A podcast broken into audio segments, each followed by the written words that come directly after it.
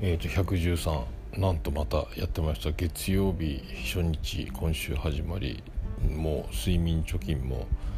たくさんあるにもかかわらずなんとまた深夜2時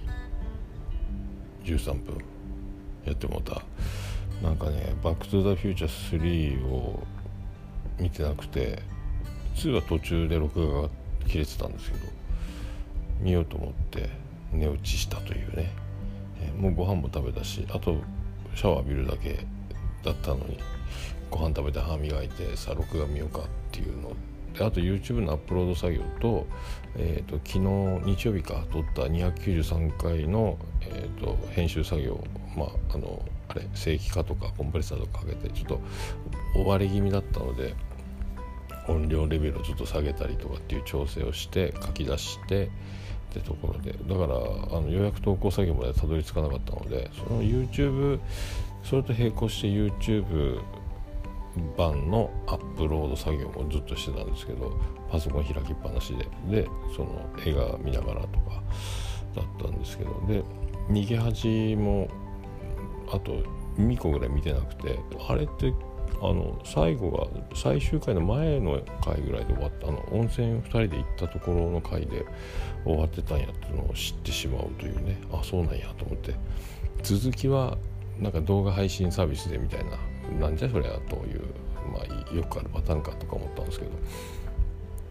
あと「二血」ケンコバと千原ジュニアのやつ見たりとかそのぐらいかな。うん、でえっ、ー、とキレイトの収録日と「えーと、マイユーチャレンジ」の収録日が決まって、えー、あとはだからこれでこの間を狙ってこの「しげもも」の収録を今週どっかでやれるかもう月また7月はちょっとなしになっちゃうか分かんないですけどまたちょっと寝ちゃったんで連絡取れてないんですけど明日またちょっとやり取りしようかなと思って。仕事は仕事でまた明日久しぶりにまたあの積み込み始めましたみたいな。僕があのまた担当に明日なるのでいろいろスケジュールがまたちょっと直前で変わってそうなったのでまた明日もまたあの眼鏡かけて筋見ながらあの船が傾かないようにやってみようかと思うんですけどあとでえっ、ー、と、まあ、昨日もちらっと言ったんかな。ちょっとねだから SNS に追いかけられてる感じが、えーと、しているのでそれをちょっとなんとかしようと思って今ねそれでいろいろタイムラインもあのもともとはやってたんですけど、えーと、リスト化してもともとだからえっ、ー、と好きな人だけフォローしてるみたいな状態ねあのフォローされたからすぐフォローバックするみたいな感じではないので、えーと、フォローしてる人よりフォローされてる方が多いような今アカウントの状況ではあるんですけど人数が何せ増えてしまったのでその中でも、えーと、自分があのさらにあの好きな人だけをリストに入れてみるっていうの。でそれでもさらにそこからそれでも追いかけ多分気になりすぎるその感じがさらに今もっとちょっと見直したりしてほんの一部ですけどそしたらなんかあのもうツイッターが全然面白くないというか、えー、静かに穏やかになってしまう。あこんなに違うのかという感じと。あと今、あのー、ツイキャスの通知が来るたびにツイキャスの通知が来る人たちを、えー、解除していく作業みたいな感じでこれで、まあ、あのなんですか僕がツイキャスを見ようかなと思った時だけツイキャスを見る。ような感じ。通知が来たら全ての作業を中断してちょっとツイキャス見に行こうかなみたいな感じになっちゃってたっていうのと後で通知を見てああやってたんだみたいなのもちょっとずつ解消されていけば。なんかそれはそれで楽しいんですけどね。なちょっと一回これでなんかもっと穏やかになればなおさらあのどんな感じなのかなっていうのね。そんなにあの何ですかあのいろいろいろいろ気になるし聞きたいし知りたいけどそれを持ちこたえられるのかみたいなところも多分あるのかな。で今だけなのかも分かんないですけどね、まあ、結末っていろいろどん詰まるからそういう心境なのかもよく分かんないですけど。なんかでもちょっとあこんなに静かなんだみたいなあの不思議な感覚を今なんかこれがだからもっと進化するというかいろいろ込み込み合ってくると,、えーと、あ自分だけ置いていかれたような気になるのかもしれないですけどもよくわかんないですけど。でもなんか穏やかになるのもまあいいのかなと思って。ちょっと様子見ようかなと思ってますけど。であの逃げ恥やっぱりあの何ですか。あの右端の時の楽器はやっぱ最強の状況と石田ゆり子かわいいなみたいなのが似てて思うのとあとやっぱ星野源のあのなんですか。可愛い感じもあるけどあのなんか童貞感が出てる感じとちょっと気持ち悪い感が出てる感じの、えー、でも星野源っていうのはものすごい人気があるし昨日麻生久美子やったから A スタジオに出てて星野源がものすごく好きなのに星野源から好かれてるようなクールな女子役をしてるみたいなのでで星野源が好きすぎてあのまともに見れないとかあのとかそのデレデレしてる感じを言ってたんですけどねあでもこういう感じの今星野源みたいなタイプが結構ね才能もあるし面白いし歌も曲も作るし役者もするしっていう人気があるんだろうなっていうのをあこんな感じなんだみたいなのがあるんですけどで右端はその僕楽器がめちゃめちゃ好きでもはないじゃないですけどもあなんか可愛いなみたいな感じがするのとなんかまあ「ムズキュン」ってタイトルに書いてあるんですよねあの今回再放送のやつはね。でなんかあそうねと思うんですけどだからああいうあの男の人が女の人に全く免疫がないというか慣れてないような感じであのこうなんですかもがいてる感じああいうのが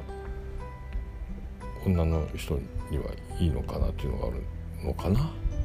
とか思ったり思わなかった一応あれ楽器が演じてると楽器も一応こじらせてるから楽器のビジュアルをあの考慮するとちょっとややこしいのかなと思うんですけどね。えあんなに可愛かったらずっとモテてるやろっていう話になるけどそのその辺は役柄の方を尊重した方がいいのかなと思うのかな。えー、でも本当にあんなに感じだと女の子は耐えれるのかみたいなのとあとあの結果としてなんですかあの気持ちを素直にぶつけた方があの女慣れしてる遊び慣れた男よりはももっとあのこうピュアな感じがして女の子からすればああいう男の人素敵ってなるんでしょうけどあとはああいうあの本当にああいうドラマで「いやなかったことにしてください」とか「忘れてください」とか言ってるとなんだこいつってなりゃせんのかなとかね思うんですけどね。よくわからないですけど。なんか結局だからあの男の人が縮こまっちゃうのは女の人の方が経験豊かで、えー、見透かされてる感じがすると男の人って縮こまってこう何一歩踏み出せないみたいなそれが、えー、極端に出るのがああいうこう童貞感出てる男の人っていうのはさらにそれが強くなっちゃうという感じだろうから。あの辺をあの見せないように受け入れる感じが女の人にあると男の人は一歩踏み込め踏み出しやすくなるのかなみたいなのを、えー、全くあのそういう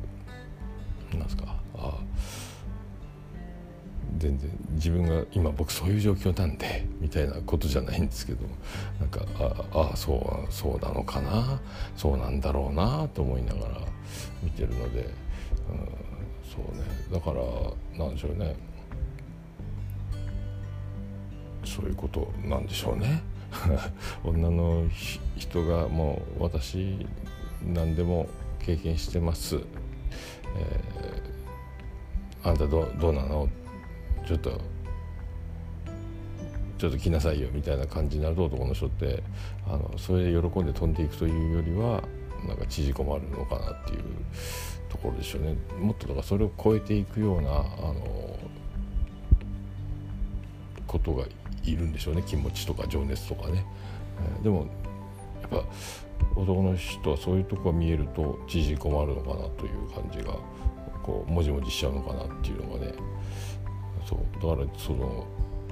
難しい。そういうそういうところを描いてるんではなかろうかと勝手になんか久しぶりに見てて思ったのと最終回見たかったなっていうのと、まあ、ありましたけど。あいろいろねあの本当にかっこいい役者さんとかも人気あるしああいうこう星野源のようななんか男から見たらえ